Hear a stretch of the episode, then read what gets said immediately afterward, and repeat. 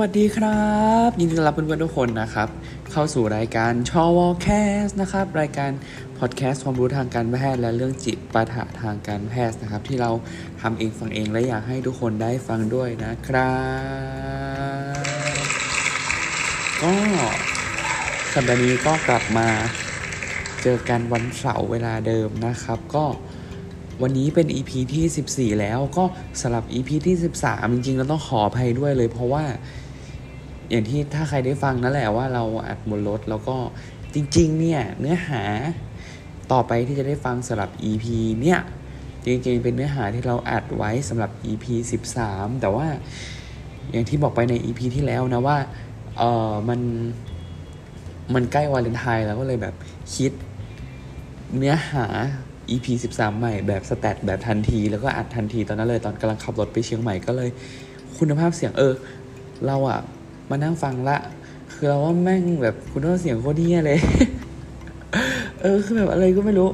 เออ แต่ว่ามันก็เป็นเนื้อหาที่เราอยากอยากจะทำแต่ว่ามันไม่ได้ไม่ได้ทันได้เตรียมจริง ๆ ก็สำหรับเนื้อหาใน EP 13 ที่ผ่านไปเนี่ย ถ้ามีโอกาสเราอาจจะเอามาจัดอีกรอบนึงแบบดีๆเนาะแล้วก็ใส่เรื่องราวอื่นๆที่น่าสนใจในเรื่องที่เกี่ยวข้องกับเรื่องของหัวใจที่เราว่ามันสนุกแล้วก็น่าฟังเข้าไปด้วยนะครับ โอเคก็สำหรับ EP 14 เนี่ย ก็อาทิตย์ที่ผ่านมาเราเหมือนเราหายไปจากทวิตเตอร์เลยอะคือในทวิตเตอร์ชอวอแคสต์เราแทบไม่ค่อยได้ทวีตอะไรเลย เพราะว่าช่วงอาทิตย์ที่ผ่านมาเนี่ย เราต้องทำ Inter Hospital Conference ก็สำหรับใครที่ไม่รู้นะครับ ก็คือ Inter Hospital Conference เนี่ย มันเป็นงานคล้ายๆเป็นงานประชุมวิชาการระหว่างโรงพยาบาลก็คือครั้งที่เราจัดเนี่ยก็คือโรงพยาบาลเราเป็นโรงพยาบาลจังหวัดใช่ไหมก็จะมีการเชิญโรงพยาบาล ข้างเคียง หรือว่าโรงพยาบาลชุมชนในจังหวัดเนี่ยเข้ามาร่วมกันฟังเคสที่เอามาพูดเนี่ยมันก็จะเป็นเคสที่มันมีการส่งต่อ หรือว่ามีการดูแลต่อเนื่องจากโรงพยาบาลชุมชน เข้ามาในโรงพยาบาลจังหวัด ซึ่งเราก็พูด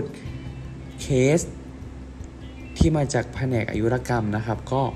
เป็นเคสเอ่อ complete heart block ที่เราได้ได้พูดเนื้อหาของ complete heart block ไปคร่าวๆ แล้วใน EP ที่ 13 ก็นั่นแหละช่วงที่ผ่านมาคือเตรียมสไลด์ฝึกพูดอะไรเงี้ยเพราะว่าคือเนื้อหาตอนแรกเราทำสไลด์ยาวมากเลยทุกคนสไลด์เราประมาณ 60 กว่าสไลด์แล้วแบบเวลาพูดมีแค่ 20 นาทีอะเออแล้วคือตอนซ้อมคือเราอะพูดแบบพูดจนฟังรู้เรื่องคือพูดเร็วมาก พูดแบบอ่าแบบไหนดีแบบนึกนึกภาพตอนลุงตู่อ่านอีเอียนั้นอะอ่านนโยบายนึกออกปะที่มันฟังไม่รู้เรื่องอะไรก็ไม่รู้นั่นน่ะ เออ ก็คือพูดเร็วขนาดนั้นเราก็จับเวลาแล้วแบบ มันเกินหรอ มันยี่สิบสองยี่ห้านาทีตลอดอะไรเงี้ย นั่งตัดสไลด์ออกไปเป็นสิบสิบสไลด์ แต่พอถึงเวลาจริงเว้ย เออ ตอนที่ไปพูดบนเวทีจริง ๆ พูดยังไงก็ไม่รู้ คือรู้สึกว่าตัวเองอะพูดรู้เรื่องด้วย แล้วก็จับเวลาออกมาใช้เวลาไป 20 นาทีเป๊ะเลยแบบเป๊ะ เสร็จแล้วพอ session ถามตอบก็ถามตอบ 10 นาทีเป๊ะคือใช้เวลาครึ่งชั่วโมงเป๊ะคือแบบรู้สึกว่าเฮ้ยแม่งทำไมกู control เวลาได้ขนาดนี้ เออ ก็แบบเออก็ผ่านไปได้ด้วยดี แล้วก็เออมีความสุขมากๆแล้วครับ แล้วก็รู้สึกเป็นประสบการณ์ที่ดีที่ได้ทำจริง ๆ ต้องแบบขอบคุณอาจารย์ที่แบบให้โอกาสที่ให้เราได้ทำ conference เรื่องนี้ จริง ๆ คือตอนหาเคสก็ก็แบบไม่รู้จะหาเคสอะไรเลย แต่ว่าอาจารย์ก็แบบให้เอาตามความสนใจของเราว่าเราชอบเรื่องอะไรก็ให้หาเคสที่เกี่ยวกับเรื่องนั้น ซึ่งเราอะชอบเรื่องเกี่ยวกับ cardio เรื่องเกี่ยวกับหัวใจใช่ไหมเราก็เลยไปเลือก เคสที่เกี่ยวกับหัวใจที่มันมีการส่งต่อระหว่างโรงพยาบาลมาทำก็ผ่านไปได้ด้วยดีนะครับเพราะฉะนั้นวันนี้เสียงก็จะประหลาดประหลาดนิดนึงคือวันนี้เราอัดกันวันพฤหัสนะครับวันนี้เป็นวันพฤหัสหลังจากที่เราทำคอนเฟอเรนซ์หนึ่งวัน ซึ่งเมื่อวานก็คือทำคอนตอนเที่ยงใช่ปะแล้วตอนเย็นก็อยู่เวร ER ถึงเที่ยงคืนอะไรเงี้ยแล้วสภาพวันนี้ก็จะยมยมนิดนึง แต่ว่าวันพรุ่งนี้ก็คืออยู่เวร วอร์ดด้วยทั้งคืนจนถึงเช้า ก็เลยมานั่งอัดวันที่ 13 นี้ก่อนนะครับ ก็อาทิตย์ที่ผ่านมาเราไปดูหนังมาหนังเรื่องสุขสันต์วันโสดเนาะวันที่เราไปเชียงใหม่นั่นแหละ ก็ไปดูเรื่องสุขสันต์วันโสดหรือว่า Low Season ก็เป็นหนังจากค่ายสหมงคลนำแสดงโดยมาริโอ้เมาเร่อแล้วก็นางเอกที่เรายอมรับเลยว่าเราจะมีชื่อไม่ได้ แต่ว่าน่ารักโคตรเลยอะ่ะเออหน้าตาเขาเหมือนแบบเหมือนลิซ่าเหมือนลิซ่าที่ อ๋อนะดูบ้านๆกว่าน่ารักแล้วก็เราว่ามีเสน่ห์มากๆ คือตอนแรกอะคือแบบไม่ได้สนใจเรื่องนี้เลยจนแบบเห็นเทเลอร์ที่มันแบบว่าเออเนี่ยนางเอกเห็นผีอะไรเงี้ยแล้วก็ไปดูคือเนื้อหาเนี่ยหนังก็คือไปเรื่อยๆนะประเด็นเขาก็ไม่ได้ไม่ได้ลึกอะไรอะไรเงี้ยก็คือเป็นเรื่องคนเรื่องผีเรื่องความรักอะไรเงี้ยแต่ว่า การเล่าเรื่องเขาเขาทำ feel good ถึงแม้ว่ามันจะมีแผลเยอะอยู่ คือเราค่อนข้างรู้สึกขัดใจกับการตัดต่อเรื่องนี้มากเลย แล้วว่ามันไม่ smooth อะ อืม แต่ว่าถ้าพูดในเรื่องบทมันก็ดูได้เรื่อยๆ ยิ้มได้ตลอดอย่างเงี้ย เพลงก็เพราะเพลงก็เพราะแล้วก็คือด้วย location ของหนังนี้มันเป็น location ในจังหวัดเชียงใหม่ใช่ไหมแล้วเราอะก็ไปดูที่เชียงใหม่พอดีแล้วมันคนเต็มโรงถึงแถวหน้าเลย เพราะฉะนั้นมันก็จะมีความ in ใน feeling ของความเป็นเชียงใหม่เชียงใหม่นึกออกปะfeeling ของความเป็นคนเชียงใหม่ที่มันชินกับ บรรยากาศแบบนี้ภาษาแบบนี้สถานการณ์แบบนี้อะไรเงี้ยแล้วมันมีความเกี่ยวข้องกับคนบนดอยชาวเขาปกาเกอะญออะไรเงี้ยซึ่งมันก็จะมีคำพูดเช่นคำว่าตับเลือหรือโอมื่อโชเปอที่แปลว่าสวัสดี หรือว่าวัฒนธรรมการแต่งชุดขาวล้วนของผู้หญิงที่ยังไม่ได้แต่งงานหรืออะไรเงี้ยซึ่งเราคุ้นเคยกับสิ่งเหล่านี้อยู่แล้ว เพราะว่า ตอนเรียนเราก็ทำค่ายใช่ไหมขึ้นค่ายอาสาขึ้นไปบนดอยก็จะได้เจอชาวบ้านแบบนี้เราก็เลยแบบดูแล้วก็เออชอบแฮปปี้ที่ได้เห็นอะไรเงี้ยเพราะว่าพอเราเรียนจบมาเราก็ไม่ได้อยู่แถวๆนั้น เราก็ไม่ค่อยได้แบบ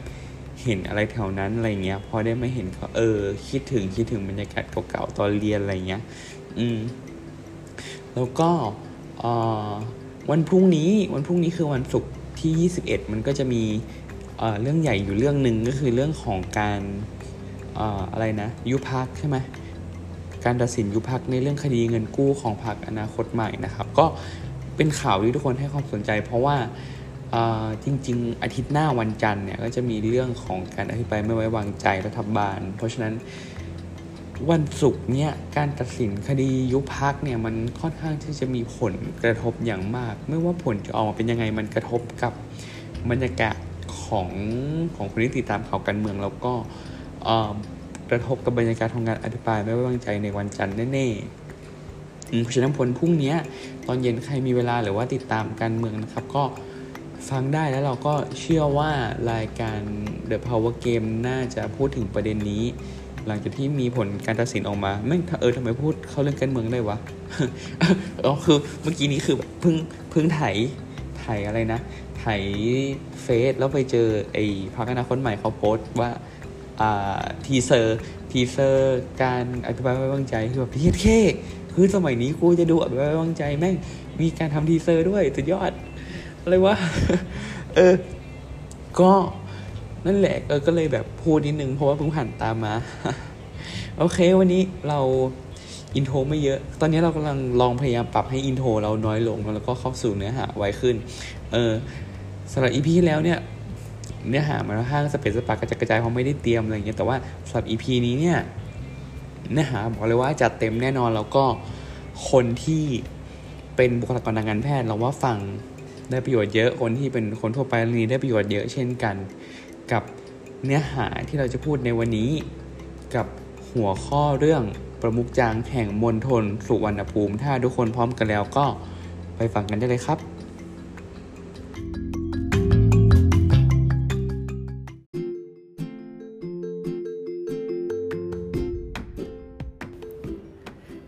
โอเค ก็วันนี้เรามาเข้าสู่เนื้อหาของ EP นี้กันเลยนะครับ กับ EP ที่มีชื่อว่า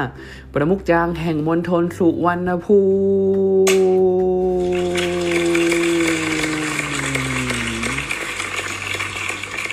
มีกดผิดมาแตะหนึ่ง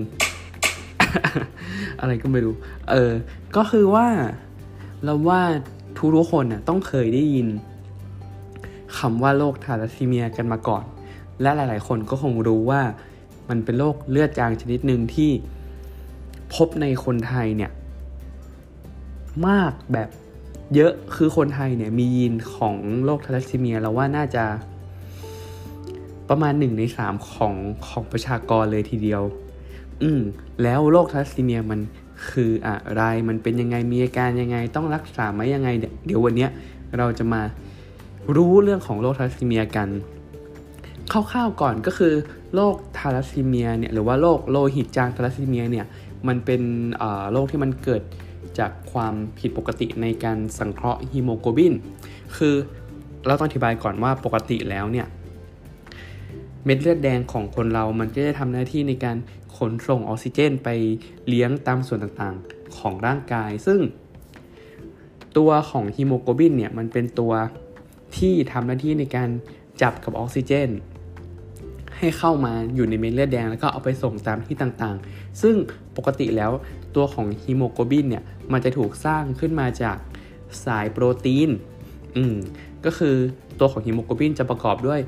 ตัวของโปรตีน 2 ชนิด คือ alpha globinกับ beta globin อย่างละ 2 ตัวมาจับกันเป็น complex 4ตัว ทีนี้การสังเคราะห์ตัวของโปรตีน globin ที่มันผิดปกตินี่เอง ที่มันทำ ให้มีการหายไปหรือลดลง หรือมีความผิดปกติของโครงสร้างของตัวฮีโมโกลบินเนี่ยมันทำให้ตัวของ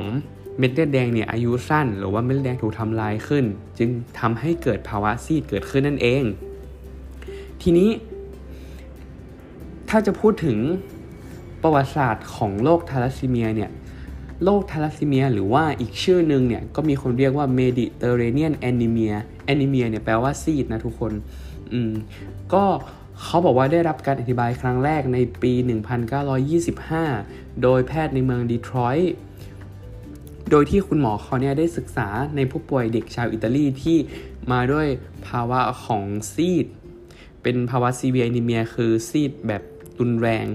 แล้วก็มีการเจริญเติบโตที่ช้าผิดปกติ มีอวัยวะภายในที่ใหญ่กว่าคนปกติ แล้วก็เด็กๆกก็มักจะเสียชีวิต ซึ่ง ภายหลังเนี่ยในปี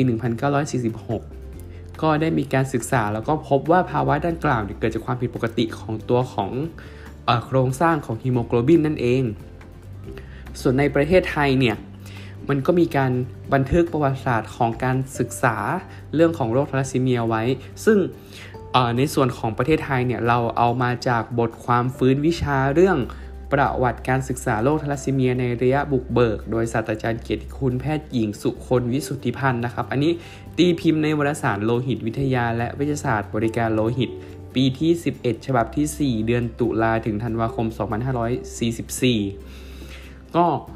ในนั้นก็ได้บรรยายไว้นะครับว่าสำหรับประเทศไทยของเราเนี่ย ก็ได้มีการบันทึกครั้งแรกเลยเนี่ย โดยคุณสุดแสงวิเชียน ซึ่งเขาก็ได้ศึกษาโครงกระดูกของคนโบราณก่อนประวัติศาสตร์สมัยหินใหม่ ที่หมู่บ้านเก่าจังหวัดกาญจนบุรีจำนวน 37 โครง แล้วเขาก็ได้พบลักษณะของกระโหลกศีรษะที่มีกระดูกที่หนามาก หน้าตัดของกระโหลกส่วนพาราตอคือด้านข้างเนี่ยหนาถึง 11มิลิเมตรเลยทีเดียว แล้วก็ ด้วยลักษณะดังกล่าวเนี่ยมันดูมีความคล้ายกับกระโหลกศีรษะของคนที่เป็นโรคทาลัสซีเมีย ซึ่งในปัจจุบันเราก็ยังไม่สามารถที่จะหาวิธีมาพิสูจน์ได้ว่าในไอโครงกระดูกทั้ง37โครงที่เราพบตอนนั้นเนี่ยเขาเป็นผู้ป่วยทาลัสซีเมียจริงหรือเปล่า ซึ่งเราก็ได้แต่สงสัย แต่ว่าถ้าหากว่าเราพิสูจน์ได้จริง นี่ก็จะเป็นหลักฐานที่บ่งบอกว่าโรคทาลัสซีเมีย มีในประเทศไทยมาเป็นพันพันปีแล้วนะทุกคน สุดยอดไปเลย ซึ่งในสมัยก่อนเนี่ยก็มีการใช้คำเรียกว่าโรคป้างป้างเนี่ยพี่ป้างของเราเนี่ยก็คำว่าโรคป้างเนี่ยเป็นคำที่ใช้อธิบายผู้ป่วยในประเทศไทยจำพวกหนึ่งที่เขาจะมีอาการซีดเหลือง เติบโตไม่สมอายุมีตับม้ามโต ชาวบ้านก็จะเรียกรวมๆกันในอาการพวกนี้ว่าเป็นอาการของโรคป้าง ซึ่งสมัยก่อนเนี่ยการแพทย์สมัยก่อนเข้าใจว่าเนี่ยเป็นโรคของมาลาเรียเรื้อรัง ซึ่งเขาก็มีการคาดการว่าไอคนที่เขาเรียกว่าโรคป้างเนี่ยน่าจะมีผู้ป่วยโรคทาลัสซีเมียรวมอยู่ในนี้ด้วย นอกจากนี้นะครับในวารสารจดหมายเหตุทางแพทย์แห่งประเทศไทย หรือจอพสท ซึ่งเป็นวารสารทางการแพทย์เล่มแรกในประเทศไทย ซึ่งได้ตีพิมพ์ฉบับแรกในปี 2461 ก็ได้มีการรายงานโรคโลหิตจางในคนไทย โดยพระอับพันตราพาธพิสาร ได้รวบรวมผู้ป่วยโลหิตจางในโรงพยาบาลศิริราชระหว่างปี 2472 ถึง 2,474จำนวน 176 ราย ก็พบว่าสาเหตุของโรคโลหิตจางเนี่ยมันก็มีอยู่หลายอย่าง เช่น มีร่วมกับการติดเชื้ออื่น ๆ 71 ราย จากการตั้งครรภ์8ราย จากพยาธิปากขอ 5 ราย แล้วก็ที่น่าสนใจก็คือมีการบันทึกไว้ว่ามี 2 รายที่มีตับม้ามโต แต่ตอนนั้นเนี่ยก็ไม่ได้มีการศึกษาแล้วก็อธิบายว่ามันเกิดจากอะไรนะครับ ต่อมาหลวงสุริยพงศ์พิสุทธิแพทย์ ก็ได้เสนอแนวทางการรักษาภาวะโลหิตจาง โดยที่ท่านก็ได้แนะนำให้กินอาหารในครบ 5 หมู่ กินยาสนิมเหล็ก กินตับ กินยาเข้าสารหนู ซึ่งจะมีฤทธิ์ในการเพิ่มเม็ดเลือดแดง แล้วก็บอกว่าให้ฉีดอินซูลินถ้ากินไม่ได้ อืม ซึ่งอันนี้อันนี้ส่วนนี้เราก็งงเหมือนกันเพราะว่า ถ้าฉีดอินซูลินมันก็จะช่วยลดระดับน้ำตาลในเลือดน้ำตาลก็จะต่ำใช่ไหมเขาแล้วเขาไม่น้ำตาลต่ำก็เลยยังไงงง อืม ต่อมาคือในปี 2480 นะครับคุณภัยบูลสิทธิคูก็ได้รายงานผู้ป่วยโลหิตจางรุนแรง 2 ราย และได้ มีอาการดีขึ้นมากหลังได้รับยาเหล็กก็คือเฟอร์ไรแอมโมเนียมซิเตรตนอกจากนี้สำหรับตัวของเรื่องโรคทาลัสซีเมียเนี่ยก็มีรายงานที่กล่าวถึงผู้ป่วยที่สงสัยทาลัสซีเมียรายแรกโดยนายแพทย์ใช้ยูนิพันธ์นะครับ ก็ท่านก็เป็นผู้ที่ได้รับทุนเล่าเรียนหลวงไปเรียนปริญญาตรีที่ประเทศอังกฤษตั้งแต่ปี 2466 แล้วก็จบแพทย์จากไอเดนเบิร์กที่สกอตแลนด์ จากนั้นก็ศึกษาระดับหลังปริญญา แล้วก็ได้ฝึกอบรมดูงานด้านอายุรศาสตร์ทั่วไป แล้วก็ด้านโลหิตวิทยา จากมหาวิทยาลัยหลายแห่งเลย แล้วก็สุดท้ายท่านก็ได้กลับมาเป็นอาจารย์ที่อายุรศาสตร์โรงพยาบาลศิริราชตั้งแต่ 11 กันยายน 2477 ก็ โดยที่ท่านอาจารย์ใช้เนี่ยนะครับ ก็ถือว่าเป็นโลหิตแพทย์คนแรกในประเทศไทยเลย โดยที่ท่านก็ได้เขียนบทความเกี่ยวกับโรคโลหิตจางที่พบในคนไทย โดยตอนนั้นเนี่ยท่านก็ได้แยกเป็นหลาย ๆ ประเภทตามสาเหตุหลัก ๆ เนี่ย ก็จะมีอยู่ประมาณ 3 ประเภทก็คือ 1. chronic hemolytic anemia ก็เอ่อกลุ่มนี้เนี่ย ท่านได้บันทึกไว้ว่าผู้ป่วยกลุ่มนี้ทุกคนจะมีตับม้ามโต แล้วก็ถ้าเป็นเด็กก็จะเติบโตช้า มีภาวะจอดิส หรือว่าตัวเหลืองเล็กน้อยนะครับ แล้วก็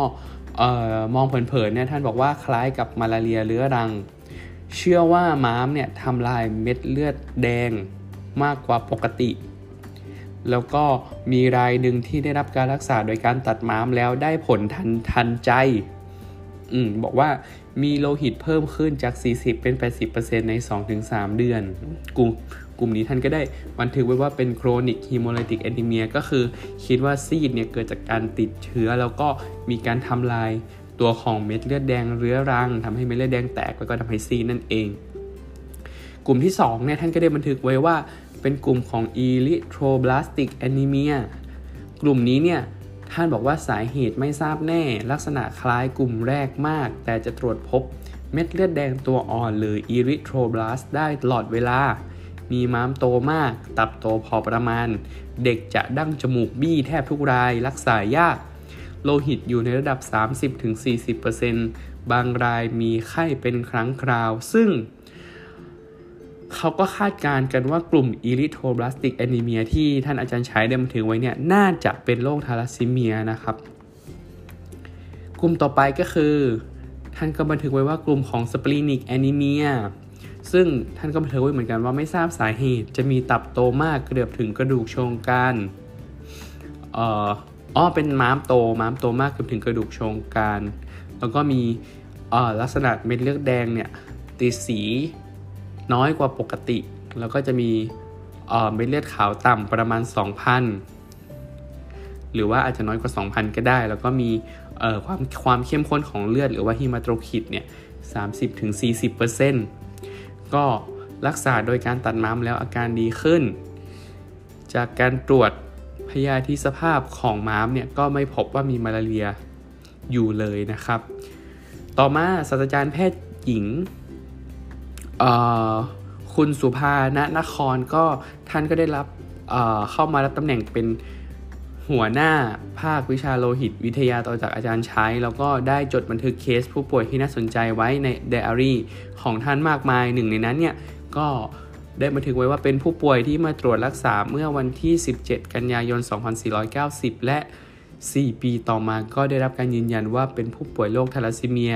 ซึ่งก็นับว่าเป็นผู้ป่วยทาลัสซีเมียรายแรกในประเทศไทยนั่นเองนะครับอะตอบมาเเรามาดูเรื่องของระบาดวิทยากันบ้างละกัน ก็ในประเทศไทยเนี่ยโรคทาลัสซีเมียมีอุบัติการอยู่ที่ประมาณ 20-30%ของประชากร โดยที่ตัวของทาลัสซีเมียเนี่ยก็มีการถ่ายทอดในลักษณะ ยีนด้อยหรือว่า autosomal recessive นะครับ ก็คือว่าผู้ป่วยเนี่ยจำเป็นที่จะต้องมียีนที่ผิดปกติ บนโครโมโซมทั้งสองข้าง ถึงจะมีอาการ ถ้าเกิดว่ามีความผิดปกติ บนโครโมโซมแค่ข้างเดียวเนี่ย คือปกติโครโมโซมเรามันอยู่กันเป็นคู่ใช่ไหม ถ้ามันผิดปกติแค่แขนข้างเดียวเนี่ย ก็จะไม่มีอาการหรือว่าที่เรียกว่าเป็นทาลัสซีเมีย trait หรือว่าพาหะทาลัสซีเมียนั่นเอง ซึ่งอย่างที่เราบอกแล้วว่าในประเทศไทยเนี่ยมีผู้ป่วยทาลัสซีเมียเยอะมาก และยังมีคนที่เป็นทาลัสซีเมีย trait หรือว่าพาหะอีก โดยที่บางคนเราก็อาจจะไม่ได้ตรวจใช่ไหมเพราะฉะนั้นคิดว่าในประเทศไทยเนี่ยน่าจะมีรวมๆแล้วน่าจะมีทาลัสซีเมียเยอะเยอะมาก อืม ก็อย่างที่เราบอกไปว่าโรคทาลัสซีเมียเนี่ย มันจะเกี่ยวกับกระบวนการสร้างตัวของโปรตีน การสร้างฮีโมโกลบินที่มันผิดปกติใช่ไหมอืมทีเนี้ยเราก็จะมาเล่าให้ฟังว่า แล้วมันผิดปกติยังไงอืมซึ่ง part เนี้ยก็จะลึกหน่อยหัวบวมหน่อยก็อ่าถ้าใครงงก็ข้ามๆไปก็ได้นะครับ ก็คือว่าอ่าอย่างที่เราบอกไปใช่ไหมว่าฮีโมโกลบินของเราเนี่ยมันประกอบด้วยแอลฟาโกลบินกับเบต้าโกลบินอย่างละ 2 ตัวมาจับกันเป็น complex 4ตัว ทีนี้เราก็จะมาดูทีละตัวกันเนาะก็คือว่าเอาอัลฟาโกลบินก่อน ตัวของอัลฟาโกลบินเนี่ย มันจะสร้างมาจากโครโมโซมคู่ที่ 16 บน alpha gene cluster ซึ่งบน alpha gene cluster เนี่ย ก็จะมียีนของอัลฟาเนี่ย อยู่ 2 ตำแหน่งเรียกว่าอลฟา1กับอลฟา2อลฟา Y อลฟา2อืมซึ่งความผิดปกติ ที่เกิดขึ้นเนี่ยเขาเรียกว่า deletion ก็คือมันจะมีการหายไปของอัลฟา1หรือว่าอัลฟา2ยีนนี้อืมซึ่งออย่างที่เราบอกไปว่าไออัลฟา1อัลฟา2เนี่ยมันอยู่บนโครโมโซมแขนหนึ่ง เพราะฉะนั้นไอโครโมโซมคู่ที่ 16เนี่ยมันก็ต้องมี 2 ตัวมาคู่กันใช่ไหมเพราะฉะนั้นอะคนเราจะมี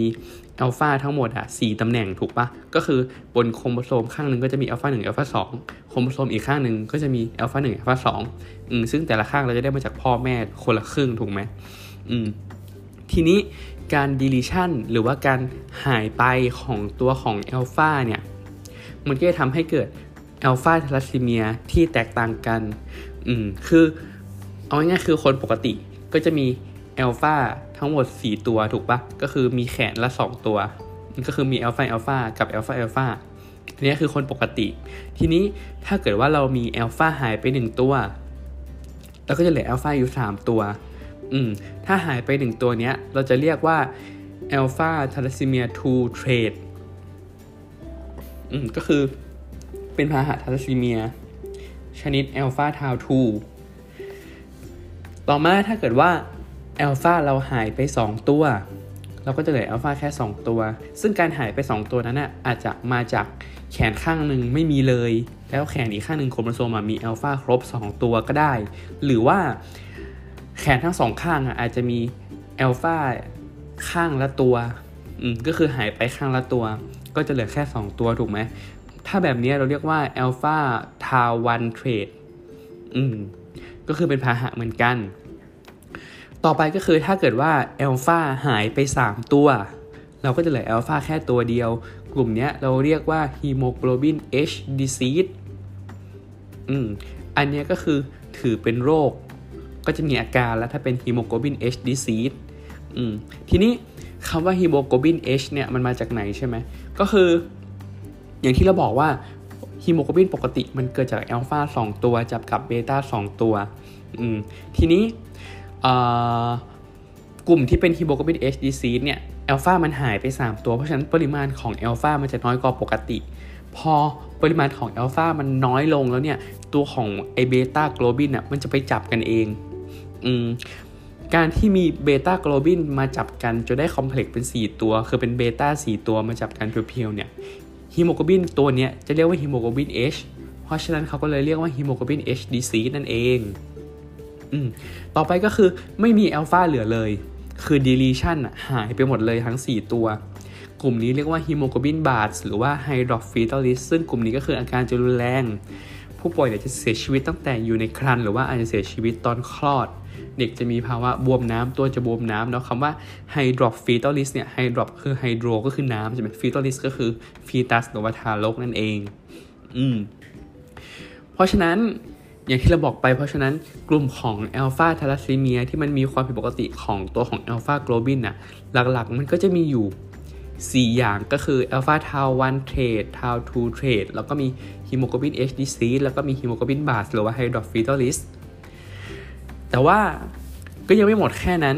กลุ่มของอัลฟาทาลัสซีเมียมันยังมีอีกชนิดหนึ่งที่ชนิดนี้มันไม่ได้เกิด การ deletion หรือว่าการหายไปของตัว alpha ยีน แต่ว่ามันเกิด mutation ของตัวของ alpha 2 ยีน บริเวณ stop codon อะเราอธิบายก่อนปกติแล้วเนี่ย เวลาที่ร่างกายมันจะสร้างอะไรขึ้นมา มันจะต้องรันมาจากโค้ดของใน DNA ใช่ไหม ซึ่งไอโค้ดเนี้ยมันจะมีจุดที่ว่าเป็น start codon กับ stop codon หมายถึงว่า มันจะเป็นตัวบอกว่าให้เริ่มรันโค้ดตรงนี้ แล้วก็หยุดโค้ดตรงนี้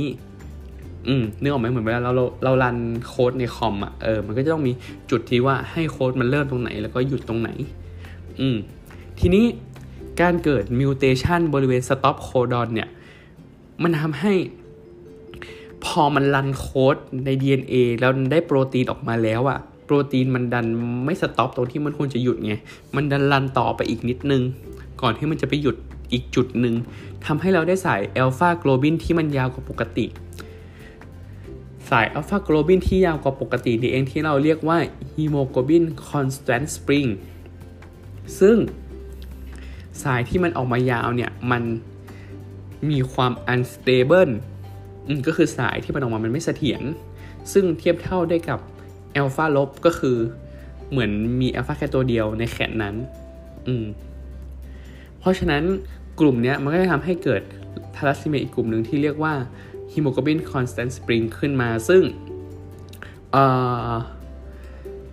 ถ้าใครสนใจก็ไปอ่านเพิ่มเติมได้ว่าอ่าแล้วตัวของฮีโมโกลบิน Constant Spring เนี้ยมันไปจับกับอะไรแล้วมันได้โรคที่เรียกว่าอะไรอะไรเงี้ยอืมก็ลองไปอ่านเพิ่มเติมได้เพราะอันนี้ก็จะลึกไปแล้ว อืมต่อไปก็คือกลุ่มของเบต้าโกลบินใช่ไหมอัลฟาเราจบไปละ ตัวของเบต้าโกลบิน ตัวของเบต้าโกลบินเนี่ยมันจะสร้างออกมาจากโครโมโซมคู่ที่ 11 บน beta gene clusterซึ่งไอตัวของ beta gene cluster เนี่ยมันก็จะประกอบด้วยยีนที่สร้างตัวของเบต้าโกลบินแกมมาโกลบินแล้วก็เดลต้าโกลบินอืมซึ่งความผิดปกติในกลุ่มนี้มันมักจะเกิดความผิดปกติที่เรียกว่า point mutation อืม คือมันก็จะมีการกลายพันธุ์ของสายเบต้าตรงยีนที่มันจะสร้างเบต้าโกลบินอะอืมซึ่งถ้าเราดูให้ละเอียดภายในตัวของยีนที่สร้างเบต้าโกลบินเนี่ย มันก็จะมีตำแหน่งยีนย่อยๆ ในนั้นอีก การเกิด point mutation ที่จุดต่างๆ กันในเบต้าโกลบินเนี่ย ในเบต้ายีนตัวเนี้ย มันก็จะทำให้เกิดความผิดปกติในการสร้างสายโปรตีนเบต้าโกลบินที่ต่างกัน เช่น ถ้ามันมีการ mutation ที่จุดเดียวแล้วพังไปทั้งหมด ก็ไม่สามารถที่จะสร้างเบต้าโกลบินได้ อืมเขาเรียกว่าเป็นเบต้าศูนย์คือไม่มีการสร้างเบต้าโกลบินออกมาเลย หรือบางทีอาจจะเสียที่จุดหนึ่งแล้วทำให้สายเบต้าโกลบินที่ออกมาเนี่ยสั้นกว่าปกติ หรือว่าออกมาน้อยกว่าปกติ เขาจะเรียกกลุ่มนี้ว่าเป็นเบต้า E เป็นต้นอืมซึ่งปกติแล้วบนโครโมโซมแท่งหนึ่งอะเราจะสร้างเบต้าโกลบินได้หนึ่งตัว ดังนั้น คนปกติที่เราบอกว่าเรามีโครโมโซมอยู่กันเป็นคู่ใช่ไหมโครโมโซมคู่ที่ 11 อยู่กันเป็นคู่เพราะฉะนั้นเราก็จะสร้างเบต้าโกลบินได้ 2 ตัว อืมเพราะฉะนั้นความผิดปกติที่เกิดขึ้นอะ มันก็จะแบ่งได้เป็นอันอย่างแรกก่อน คนปกติก็จะสร้างเบต้าออกมาปกติได้ 2 ตัวถูกไหมมาจากคนละข้างโครโมโซมก็ได้เป็นเบต้าเบต้าอันเนี้ยปกติ แต่ถ้าเกิดว่าข้างหนึ่งสร้างไม่ได้ข้างหนึ่งสร้างได้ปกติก็จะเป็นเบต้าศูนย์คู่กับเบต้าอันนี้เรียกว่าเบต้าธาลัสซีเมีย trait ก็คือเป็นพาหะต่อมาถ้าเกิดว่าข้างหนึ่งสร้างออกมาแล้วได้เป็นเบต้า E เบต้า E ก็คือสร้างเบต้าได้ แต่ว่าได้สายเบต้าที่มันผิดปกติขึ้นมา กับอีกข้างหนึ่งได้เบต้าที่ปกติ ก็จะเป็นเบต้า E กับเบต้าคู่เนี้ยก็จะเรียกว่าเป็นฮีโมโกลบิน E เทรดก็คือเป็น โรคของฮีโมโกลบิน E แต่ว่าเป็นแค่ข้างเดียวก็คือเป็นแค่ trait คือเป็นแพร่พาหะเฉยๆอืมต่อมาก็คือสร้างออกมาเป็นเบต้า E ทั้งสองข้างเลยก็จะเป็นเบต้า E เบต้า E กลุ่มนี้ครับเรียกว่า homozygous ฮีโมโกลบิน E หรือว่าก็คือตัวของฮีโมโกลบิน E disease นั่นเอง ต่อมาข้างหนึ่งสร้างไม่ได้เลยเป็นเบต้าศูนย์อีกข้างหนึ่งสร้างแล้วได้เป็นเบต้า E ก็จะเรียกว่ากลุ่มของเบต้าทารัสซีเมียฮีโมโกลบิน E ดีซีด สุดท้ายก็คือสร้างไม่ได้ทั้งแขนทั้งสองข้างเลยก็คือเป็นเบต้าศูนย์ทั้งสองข้าง กลุ่มนี้ก็จะเรียกว่า homozygous เบต้าธาลัสซีเมีย อืมงงไหมงงไหมใครฟังไม่ทันงงไหมอืมคือเราว่าถ้าใครเคยเรียนธาลัสซีเมียมามันจะพอนึกภาพออกเว้ยอีทีอีที่เราอีเบต้าศูนย์เบต้า E ที่เราพูดมาอะไรเงี้ย แต่ถ้าใครงงก็เออลองเปิด Google ได้หรือว่า เดี๋ยวเราจะพยายามไปหารูปมาลงให้ในทวิตละกัน อืม โอเค แล้วก็นอกจากนี้ในประเทศไทยของเราเลยอะ่ะ ยังมี mutation ในสายของเบต้าโกลบินอีกแบบหนึ่งที่เกิดขึ้นแล้วก็คนพบในประเทศไทยเลยก็คือตัวของฮีโมโกลบินตากนั่นเอง เย่น่าภูมิใจกว่าตากตากก็คือจังหวัดตากอะจังหวัดตากของประเทศไทยเนี่ย อืมแล้วมีชื่อเรียกว่าเป็นฮีโมโกลบินตาก ซึ่งตัวของฮีโมโกลบินตากตัวนี้ครับมันจะเป็น mutation บริเวณ stop codon เหมือนกัน ในสายของเบต้ายีนก็คือคล้ายกับตัวของฮีโมโกลบิน Constant Spring ในในกลุ่มอัลฟาธาลัสซีเมียที่เราบอกไปใช่ไหมอืมซึ่งในกลุ่มนี้มันจะทำให้เราได้สายของเบต้าโกลบินที่ยาวกว่าปกติ ซึ่งตัวของเบต้าโกลบินที่ยาวกว่าปกติตัวนี้ครับมันจะมีความสามารถในการจับออกซิเจนได้ดีมากกว่าปกติ ดีซะจนมันไม่ยอมปล่อยออกซิเจนให้กับร่างกายหมายความว่าสมมติไอตัวฮีโมโกลบินตากอะ่ะมันไปรับออกซิเจนมาใช่ปะมันก็ควรจะขนออกซิเจนไปปล่อยให้ที่ชูอื่น ๆ ในร่างกายให้อวัยวะอื่นในร่างกาย แต่แม่งมันเสือกจับดีมากแล้วมันก็ไม่ยอมปล่อย สุดท้ายมันก็เลยทำให้เกิดการขาดเลือด หรือว่าไฮปอกเซียขึ้น นอกจากนี้มันก็ทำให้เกิดการสร้างเม็ดเลือดแดงที่มากกว่าปกติ เพราะว่าร่างกายมันก็รู้สึกว่าแบบ กูไม่ได้ออกซิเจนเลยกูก็ต้องพยายามสร้างเม็ดเลือดแดงที่เป็นตัวขนส่งออกซิเจนให้เยอะนั่นเอง อืมทีนี้ พอเราสามารถที่จะมาจับคู่การกลไกการหายการเข้าคู่อะไรของสายโกลบินที่เราบอกไปแล้วเนี่ย สุดท้ายเราก็จะมาเรียงลำดับความรุนแรงของชนิดของธาลัสซีเมียที่เราได้มานั่นเอง รุนแรงที่สุดอันดับหนึ่งก็คือตัวของฮีโมโกลบิน Bart's หรือว่า hydrops fetalis ก็คือไม่มีอัลฟาเลยถูกปะ กลุ่มนี้รุนแรงที่สุด อย่างที่เราบอกว่าจะเสียชีวิตตั้งแต่อยู่ในครรภ์หรือว่าเสียชีวิตหลังคลอดเลยวะแล้วก็นอกจากปัญหาที่พบกับทารกแล้วเนี่ยตัวของทารกพวกนี้ครับเขายังทำให้เกิดผลต่อตัวของแม่ที่ตั้งครรภ์ด้วยก็คือ จะทำให้มีภาวะของครรภ์เป็นพิษได้ ซึ่งจะทำให้คุณแม่เนี่ยเสี่ยงอันตรายถึงชีวิตได้นั่นเอง ต่อมาคือกลุ่มของโฮโมไซกัสเบต้าทาลัสซีเมียก็คือกลุ่มนี้มักจะมีอาการซีดตั้งแต่ขวบปีแรก แล้วก็มีอาการตับม้ามโตใบหน้าเปลี่ยน ซึ่งเดี๋ยวเรื่องใบหน้าเปลี่ยนเนี่ยเดี๋ยวเราจะไปพูดอีกทีหนึ่งเนาะมีร่างกายแคระแกร็นเติบโตไม่สมอายุนะครับ ต้องเติมเลือดเป็นประจำแล้วก็อาจจะมีภาวะแทรกซ้อนอื่นๆ เช่น อาจจะมีภาวะเหล็กเกิน อืมซึ่งเดี๋ยวเรื่องเหล็กเกินเราจะพูดอีกทีหนึ่งแล้วก็ นอกจากตัวของ homozygous เบต้าธาลัสซีเมียแล้วเนี่ยมันก็จะมีอีกกลุ่มหนึ่งที่อาจจะมีอาการได้รุนแรงเช่นกันคือกลุ่มที่เป็นเบต้าธาลัสซีเมียฮีโมโกลบิน E ก็คือข้างหนึ่งเป็นเบต้าศูนย์ข้างหนึ่งเป็นฮีโมโกลบิน E เป็นเบต้า E เนาะกลุ่มนี้ก็อาจจะมีอาการที่เล็กน้อยจนถึงอาจจะรุนแรงเท่ากับตัวของ homo บีเอ้ย homo เบต้าได้เลย อืมต่อไปก็คือฮีโมโกลบิน H disease กลุ่มเนี่ยก็คือจะมีอาการเล็กน้อย อาจจะซีดเล็กน้อย อาจจะมีตับม้ามโตได้ไม่มาก แต่ว่ากลุ่มนี้ก็คือถ้าหากว่าเขามีสเตรสมากระตุ้น เช่น มีการติดเชื้อมีไข้อะไรเงี้ยตัวของเม็ดเลือดแดงที่มันไม่ค่อยแข็งแรงอยู่แล้ว มันจะแตกอืมเกิดภาวะเม็ดเลือดแดงแตกก็ทำให้ซีดลงอย่างรวดเร็ว ก็ทำให้อาจจะมีอาการของอาการเหนื่อยอ่อนเพลียวูบ จากภาวะซีดที่เป็นเฉียบพลันได้จะต้องเติมเลือดได้นะครับ อืม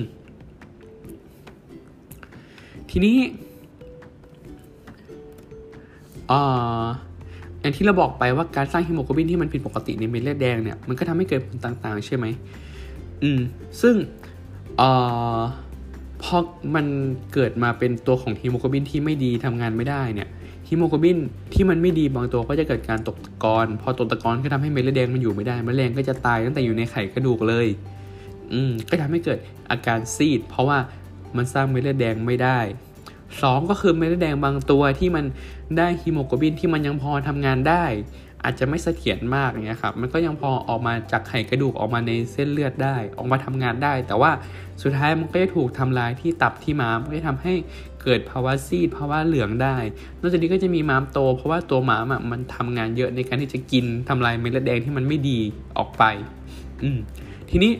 พอเกิดภาวะซีดขึ้นเนี่ย ตัวของไขกระดูกที่มันมีหน้าที่ในการสร้างเม็ดเลือดเนี่ยมันก็ต้องทำงานหนักขึ้นถูกปะเพราะว่าสร้างเท่าไหร่ก็ไม่พอสร้างเท่าไหร่ก็ตายสร้างเท่าไหร่ก็ตายง่ายหมดอะไรเงี้ยตัวของไขกระดูกพวกนี้ครับมันก็จะขยายตัวมากกว่าปกติ ก็ทำให้มีกระดูกที่หนาผิดปกติ คนไข้ทัสซีเมียก็จะมีลักษณะใบหน้าที่มันผิดปกติ จากจากตัวของโครงสร้างของกระดูกของเขาที่มันจะแตกต่างจากคนปกติไป นอกจากนี้ก็อาจจะมีการสร้างเม็ดเลือดนอกไขกระดูก หมายความว่าเออมันอาจจะเกิดเป็นก้อนเหมือนเป็นก้อนแบบเป็นเนื้องอกขึ้นมา เกิดบริเวณไหนก็ได้ของร่างกาย ซึ่งก้อนที่มันเกิดขึ้นมาเนี้ยมันเป็นก้อนที่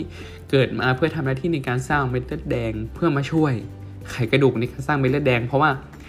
ไขกระดูกเนี่ยมันสร้างมาไม่พออะไรเงี้ย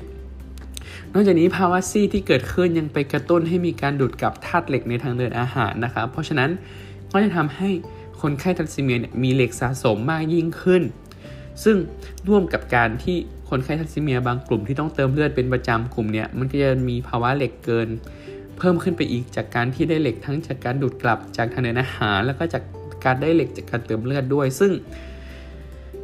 เหล็กที่มันเกินพวกนี้มันจะไปสะสมตามอวัยวะต่างๆของร่างกาย เช่น ไปสะสมที่ตับก็ทำให้เกิดภาวะตับแข็งได้ ถ้าไปสะสมที่บริเวณของตับอ่อน ก็อาจจะทำให้เป็นเบาหวานได้ หรือว่าถ้าไปสะสมที่หัวใจก็อาจจะทำให้ตัวหัวใจเนี่ยทำงานผิดปกติได้เป็นต้นนะครับ ต่อไปก็คือเรื่องของอาการ อาการของโรคทาร์ซีเมียเนี่ยมันก็มีตั้งแต่ไม่มีอาการอะไรเลย อยู่ได้แบบปกติชิวๆในกลุ่มที่มันเป็นทาร์ซีเมียเทรดคือกลุ่มที่เป็นพาหะเฉยๆกับอีกกลุ่มหนึ่งที่อาจจะมีอาการรุนแรง จนได้ต้องได้รับการเติมเลือดอย่างสม่ำเสมอเลย ซึ่งถ้าเกิดว่าแบ่งตามอาการมันจะแบ่งเป็น 1 ก็คือ asymptomatic ก็คือไม่มีอาการใช่ไหมสองคือเป็นกลุ่มไมก็คือมีอาการเล็กน้อยเช่นจะซีดมีตับม้ามโตเล็กน้อยเออเวลาที่ตรวจเลือดเนี่ยปกติคนเราเนี่ยเขาจะตรวจดูระดับของฮีโมโกลบิน เพื่อดูว่าซีดไม่ซีดใช่ไหมถ้าเกิดผู้ชายก็จะมากกว่า 13 ถ้าผู้หญิงก็จะต้องมากกว่า 12 ผู้หญิงท้องก็มากกว่า 11 ในกลุ่มที่เป็นเอ่อ mild ทาลัสซีเมียเนี่ยกลุ่มเนี้ยก็จะมีอาการซีดเล็กน้อยฮีโมโกลบินจะอยู่ประมาณ 9 หรือว่ามากกว่า 9 นิดหน่อยอะไรเงี้ยครับแล้วก็ถ้าเป็นที่กลุ่ม moderate ก็จะมีอาการซีดเหลืองตับม้ามโตมากขึ้น แล้วก็ฮีโมโกลบินอยู่ในระดับประมาณ7ถึง9 สุดท้ายก็คือซีเวียกลุ่มนี้ก็จะมีฮีโมโกลบินที่น้อยกว่า 7 แล้วก็จะมีน้ำหนักส่วนสูงต่ำกว่าเกณฑ์ มีหน้าตาเปลี่ยนแปลง มีตับมัมโตได้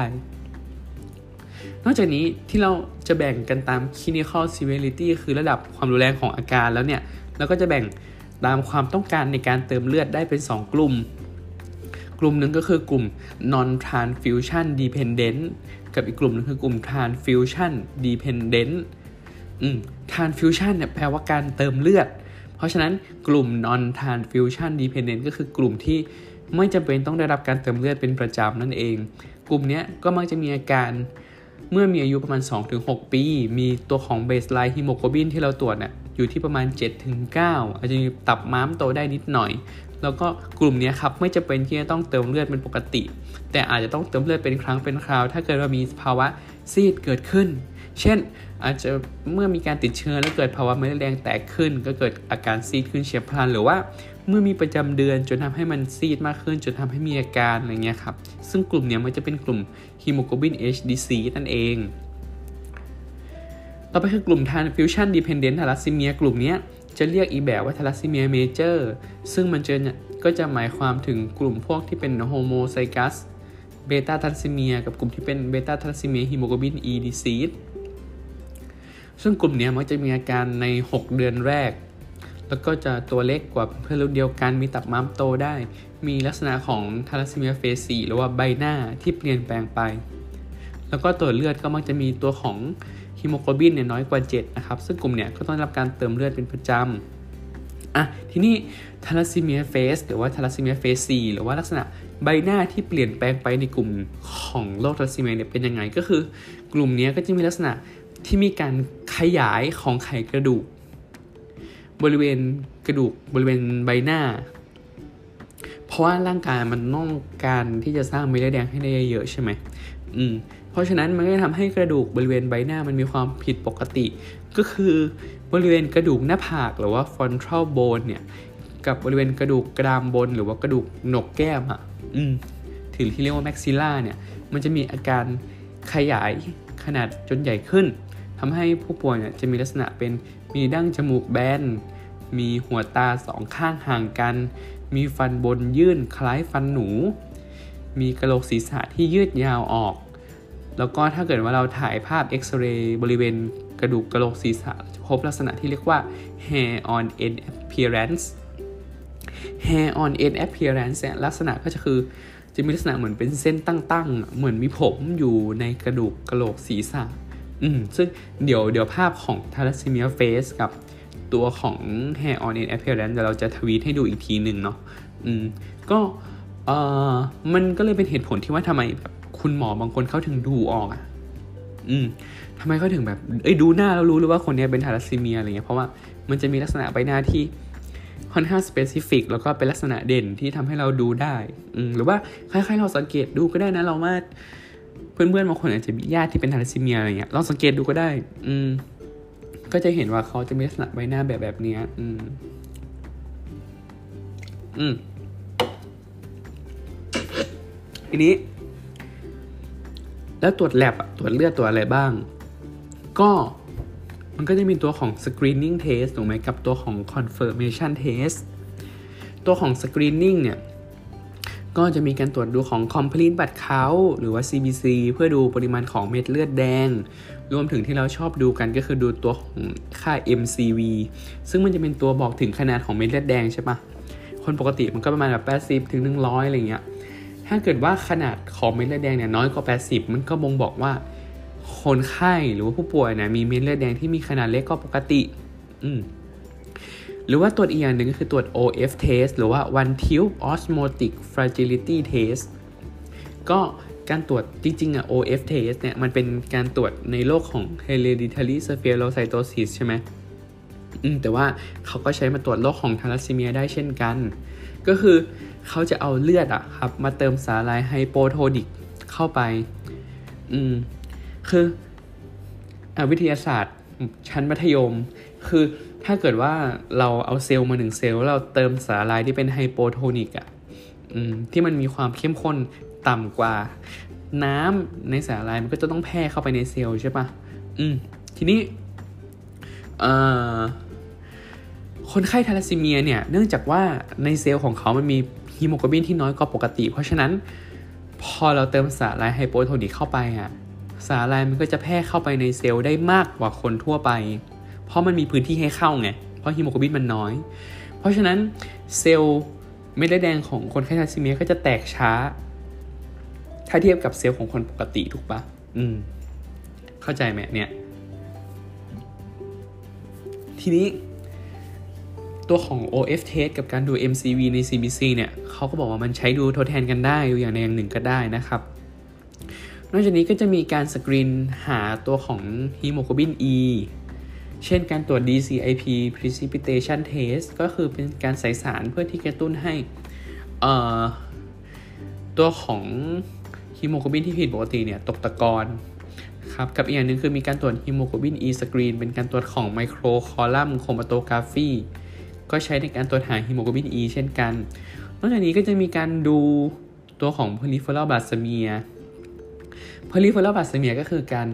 เอาเลือดมาหยดหยดหนึ่งลงบนสไลด์แล้วก็จะทำการถ่ายสไลด์ถ่ายหยดเลือดหยดนั้นนะให้มันแผ่กระจายตัวไป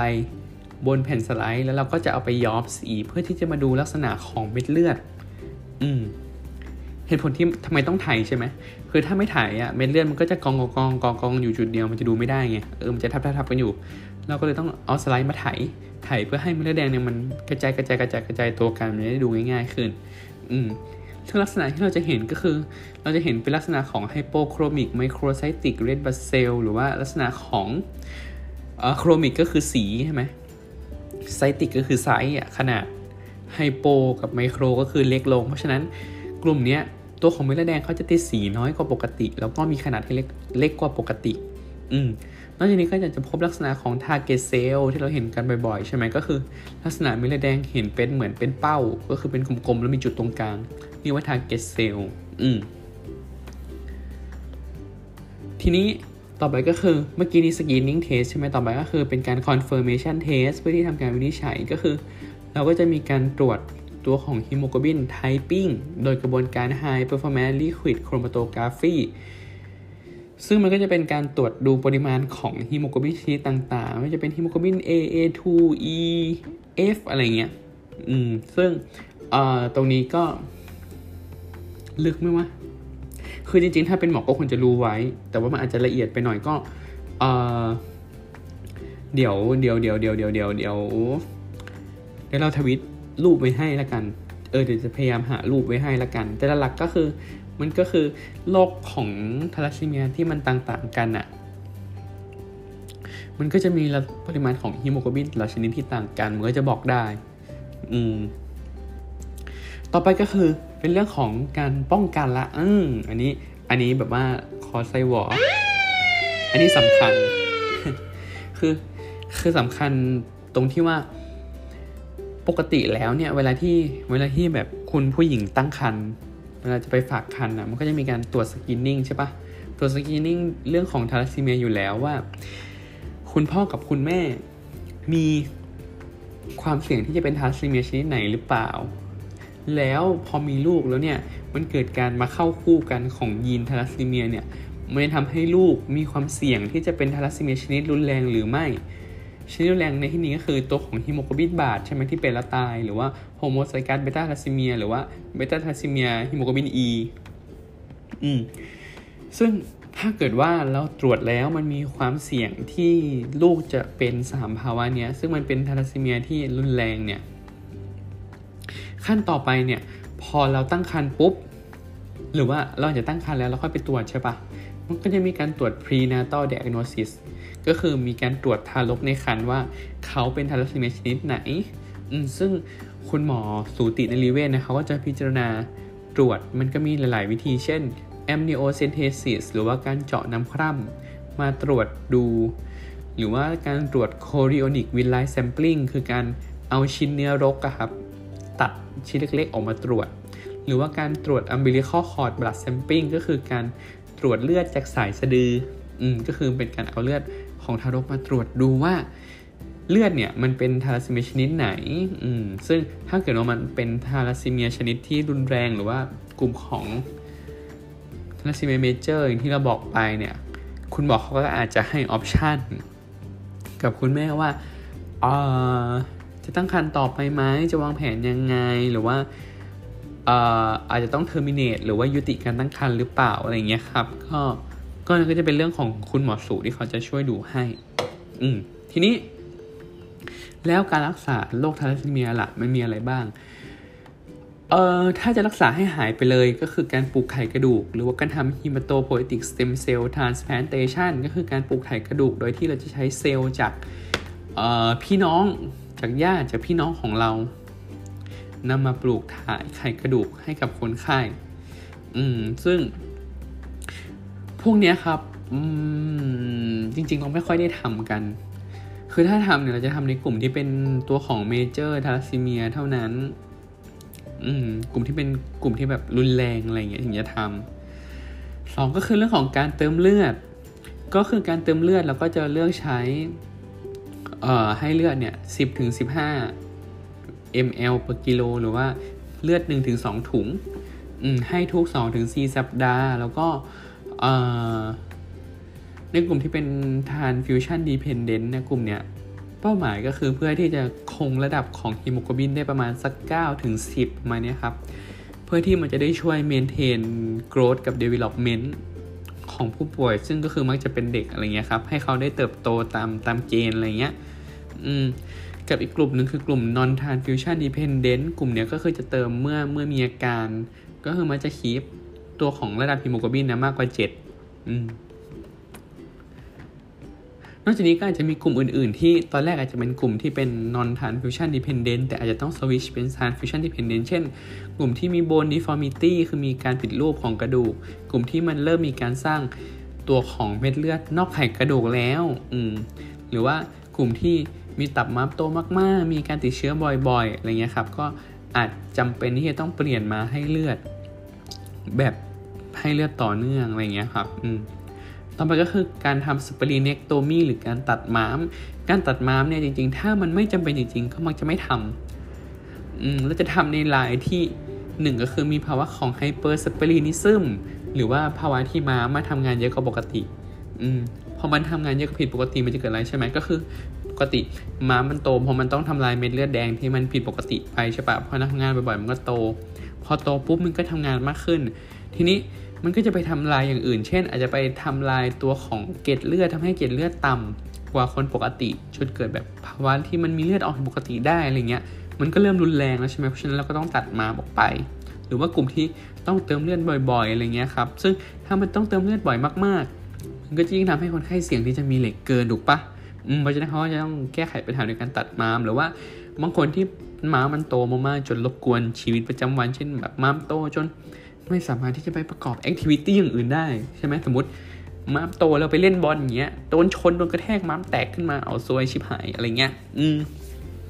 ทีนี้จริง ๆ การตัดม้ามมันก็คือการรักษา แต่ว่าหลังตัดม้ามมันก็มีผลก็คือว่ามันจะเพิ่มความเสี่ยงในการติดเชื้อได้ หรือว่าจะเพิ่มความเสี่ยงในการเกิดตัวของภาวะริมเลือดอุดตันได้ เพราะว่าพอไม่มีม้ามปุ๊บมันก็จะไม่มีอะไรไปทำลายเม็ดเลือดถูกปะทีนี้ คนไข้ก็จะมีภาวะเกล็ดเลือดที่มันสูงกว่าคนปกติได้ ก็จะทำให้เกิดการแข็งตัวของเลือดที่ผิดปกติได้เช่นกัน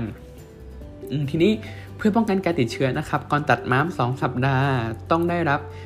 ตัวของ pneumococcal กับ Haemophilus influenzae วัคซีน แล้วก็จำเป็นที่จะต้องฉีดตัวของ pneumococcal วัคซีนเนี่ยซ้ำทุกห้าปี แล้วก็เอ่อ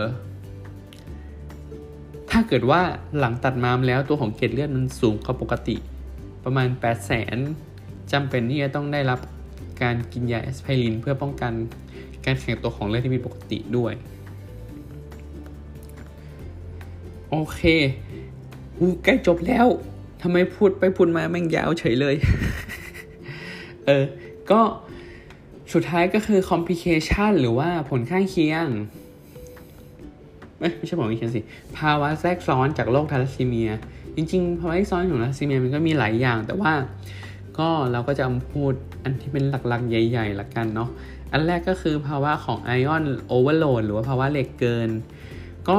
ในผู้ป่วยทาลัสซีเมียเนี่ยเขาจะเกิดภาวะเหล็กเกินได้จาก 2 สาเหตุ สาเหตุหนึ่งก็มาจากการที่เขาเติมเลือดบ่อยๆใช่ปะในเลือดมันก็มีธาตุเหล็กถูกไหมเติมเติมเติมเติมเติมไปมันก็เกิน อืมสองก็คือ จากการดูดซึมเหล็กทาง GI tract หรือทางทางเดินอาหารที่มันเพิ่มขึ้น ซึ่งตัวเหล็กที่มันเพิ่มขึ้นเนี่ยมันก็จะไปสะสมตามเอาไว้จะอวัยวะต่างๆ แล้วก็นอกจากนี้ตัวเหล็กมันยังไปกระตุ้นให้เกิดการตายของเซลล์ได้ เพราะฉะนั้นทำให้อวัยวะต่างๆ เนี่ยมันทำงานปกติไปคำว่าไอออนโอเวอร์โหลดเนี่ยเราก็จะตรวจตัวของซีรัมเฟอร์ริตินที่มากกว่า 1,000 และถ้าเกิดว่ามากกว่า 2,500 ก็ยิ่งเพิ่ม โอกาสการเสียชีวิต และความผิดปกติต่อหัวใจได้เยอะอืมทีนี้นอกจากเราจะตรวจตัวของซีรัมเฟอร์ริติน เพื่อดูระดับของของเหล็กแล้วเนี่ยมันจะมีการทำ MRI เพื่อดูลักษณะของหัวใจ เขาจะมีค่าในคำนวณอยู่ว่าถ้าเกิดว่าค่า cardiac T2 มากกว่า 20 อันนี้คือปกติ แต่ถ้าน้อยกว่า 20 เนี่ยจะคือมีความผิดปกติแล้ว หรือว่าดูค่าของไอออนเอ่อ liver ion concentration หรือว่า LIC จากการทำ MRI นี่เลยนะ ก็คือปกติต้องน้อยกว่า 1.8 แต่ถ้าเกิดว่าสูงกว่านี้ก็จะผิดปกติ ก็เขาจะมีการตรวจ LIC ในคนไข้ทัสซีเมียเนี่ย เป้าหมายก็คือ เอาน้อยกว่า 7 อืม ต่อไปก็คือเราก็จะเริ่ม รักษาคือให้ยาไปควบคุมระดับของเหล็กในร่างกายเนี่ย เมื่อไหร่ที่เราจะให้ยาถูกปะก็เมื่อมีซีรัมเฟอร์ริตินมากกว่าหรือเท่ากับ 1,000 มีค่าของ liver ion concentration มากกว่า 7 แล้วก็คนไข้ต้องได้รับการเติมเลือดอยู่เป็นประจำติดต่อกันมากกว่า 1 ปี หรือว่าได้เลือดติดต่อกันมากกว่า 15 ครั้ง อืมก็จะมียาเขาเรียกว่ายาขับเหล็กในภาษาไทยเนาะก็จะมีหลายตัวเช่นdeferoxamine deferiprone แล้วก็ deferasirox อืม ซึ่งสำคัญสำคัญก็คือเราต้องรู้ตัวตัวผลข้างเคียงหรือ side effect ของยา ก็คือมีตัวของ deferoxamine ที่มันจะเป็นกลุ่มที่เป็นยาฉีดใช่ไหมกลุ่มนี้ครับ ต้องระวังเรื่องของ visual กับ audio auditory toxicity ก็คือ มันอาจจะเป็นพิษต่อเรื่องของตาแล้วก็หูได้ ซึ่งก็ต้องมีการตรวจตาตรวจหูทุกปีเนาะแล้วก็มีตัวของดีเฟอริโปรนซึ่งกลุ่มนี้ก็ทำให้มีภาวะของ agranulocytosis ก็คือมีภาวะกดการทำงานของไขกระดูก อืมก็คือไปกดการสร้างเม็ดเลือดชนิดต่างๆ ได้ โอเคภาวะแทรกซ้อนต่อไปก็คือการเกิดตัวของ extra medullary hematopoiesis คำว่า extra medullary hematopoiesis ก็อย่างที่บอกไปแล้วว่ามันก็คือการมีการสร้างเม็ดเลือดนอกไขกระดูก ซึ่งมันก็จะเป็นก้อนขึ้นมาตาม ที่ต่างๆของร่างกายคือ feel feeling คล้ายเหมือนเป็นเนื้องอกเลยอะแต่ว่ามันเกิดมาเพื่อที่จะสร้างเม็ดเลือด ช่วยไขกระดูกสร้างเม็ดเลือด อืม ซึ่งมันก็จิบมันเกิดที่ไหนในในร่างกายได้หมดเลยนะ อืม แต่ที่พบบ่อยก็คือมันจะเกิดบริเวณของ บริเวณแถวรอบๆกระดูกสันหลัง ซึ่งบางทีมันเกิดเป็นก้อนแล้วมันไปกดตัวของกระดูกสันหลัง ก็ได้ทำให้มีอาการแบบปวดหรือว่าอ่อนแรงของแขนขาได้ อืม การรักษาเนี่ยก็เป้าหมายก็คือ เราต้องเติมเลือดบ่อยๆอืมคือเติมเลือดเป็นประจำเพื่อ keep ให้ตัวของระดับฮีโมโกลบินเนี่ยมันมากกว่า 10อืมเพื่อที่จะได้ไปลดการสร้างเม็ดเลือดจากที่ต่างๆในร่างกายลงใช่ป่ะพอเราเติมไปให้แล้วอะไรเงี้ยมีการฉายแสงหรือว่า radiation เนาะเหมือนที่เราได้พูดไปในในเรื่องของ EP The Farewell ใช่ป่ะว่าการรักษามะเร็งหรือว่ารักษาพวกก้อนพวกนี้มันก็จะมีการฉายแสงอืมซึ่ง เอ่อก้อนพวกนี้ครับในคนไข้ทาซีเมียเนี่ยมันค่อนข้างตอบสนองดีต่อการฉายแสง นอกจากนี้เราก็อาจจะต้องเข้าผ่าตัดเพื่อไปเอาก้อนตัวนี้ออกมา แต่ว่าเราไม่ทำกันเป็นประจำเนาะเพราะว่าอย่างที่บอกว่ามันเป็นก้อนที่เอาไว้สร้างเม็ดเลือด เพราะฉะนั้นถ้าเราไปตัดมันออกมันมีโอกาสเสี่ยงที่เลือดจะออกเยอะ อืมเราจะตัดออกมาในกรณีที่เราสงสัยว่ามันอาจจะไม่ใช่ก้อนที่ สร้างเป็นเลือดก็ได้ หรืออาจจะเป็นก้อนมะเร็งอย่างอื่นก็ได้แล้วก็เลยไปตัดออก อืมนอกจากนี้ก็อาจจะมีการให้ยา เช่นตัวของ hydroxyurea อะไรเงี้ยครับได้ อืม สุดท้ายก็คือภาวะแทรกซ้อนสุดท้ายที่เกิดขึ้นก็คือตัวของการติดเชื้อเชื้อราชนิดหนึ่งที่ชื่อว่า Pythium insidiosum ซึ่งถ้าติดแล้วก็จะเรียกว่าโรคของ pythiosis เนาะอาการก็จะมีได้หลายอย่าง เช่น อาจจะมีลักษณะของเป็นผิวหนังติดเชื้อ หรือว่าอาจจะมีลักษณะเป็นแผลเป็นอัลเซอร์ได้บริเวณผิวหนัง ถ้าติดที่ตาก็มีโอกาสที่จะเป็นตัวของเออเหมือนเป็นแผลบริเวณของกระจกตาอืมหรือว่าเป็นตาอักเสบได้ นอกจากนี้ก็คือถ้าเกิดว่ามันไปเกิดเป็นก้อนเชื้อรา อยู่ในหลอดเลือดเงี้ยมันทำให้หลอดเลือดอุดตันได้ ก็ทำให้เกิดการขาดเลือดได้ มีโอกาสทำให้เสียชีวิตได้ถึง 40%เลยทีเดียว อืม ซึ่งไอตัวเนี้ยไอตัว pythiosis หรือว่าตัวของ Pythium insidiosum เนี่ย ส่วนใหญ่เลยนะ จะเจอติดในคนไข้ธาลัสซีเมียเป็นหลักเลย คนไข้คนอื่นๆของธรรมดาไม่ไม่ค่อยติดเลยอะ่ะมักจะติดในธาลัสซีเมียเป็นหลัก อืม การรักษาเราก็จะต้อง เออถ้ามันเป็นก้อนที่มันสามารถออกได้ก็ไปเอาออกมาใช่ไหมครับอาจจะมีการฉีดวัคซีนเพื่อป้องกันแล้วก็รักษา แล้วก็มีการให้ยาต้านตัวของเชื้อรา อาจจะเป็นตัวของ terbinafine หรือว่า itraconazole ก็ได้ จบแล้วเย้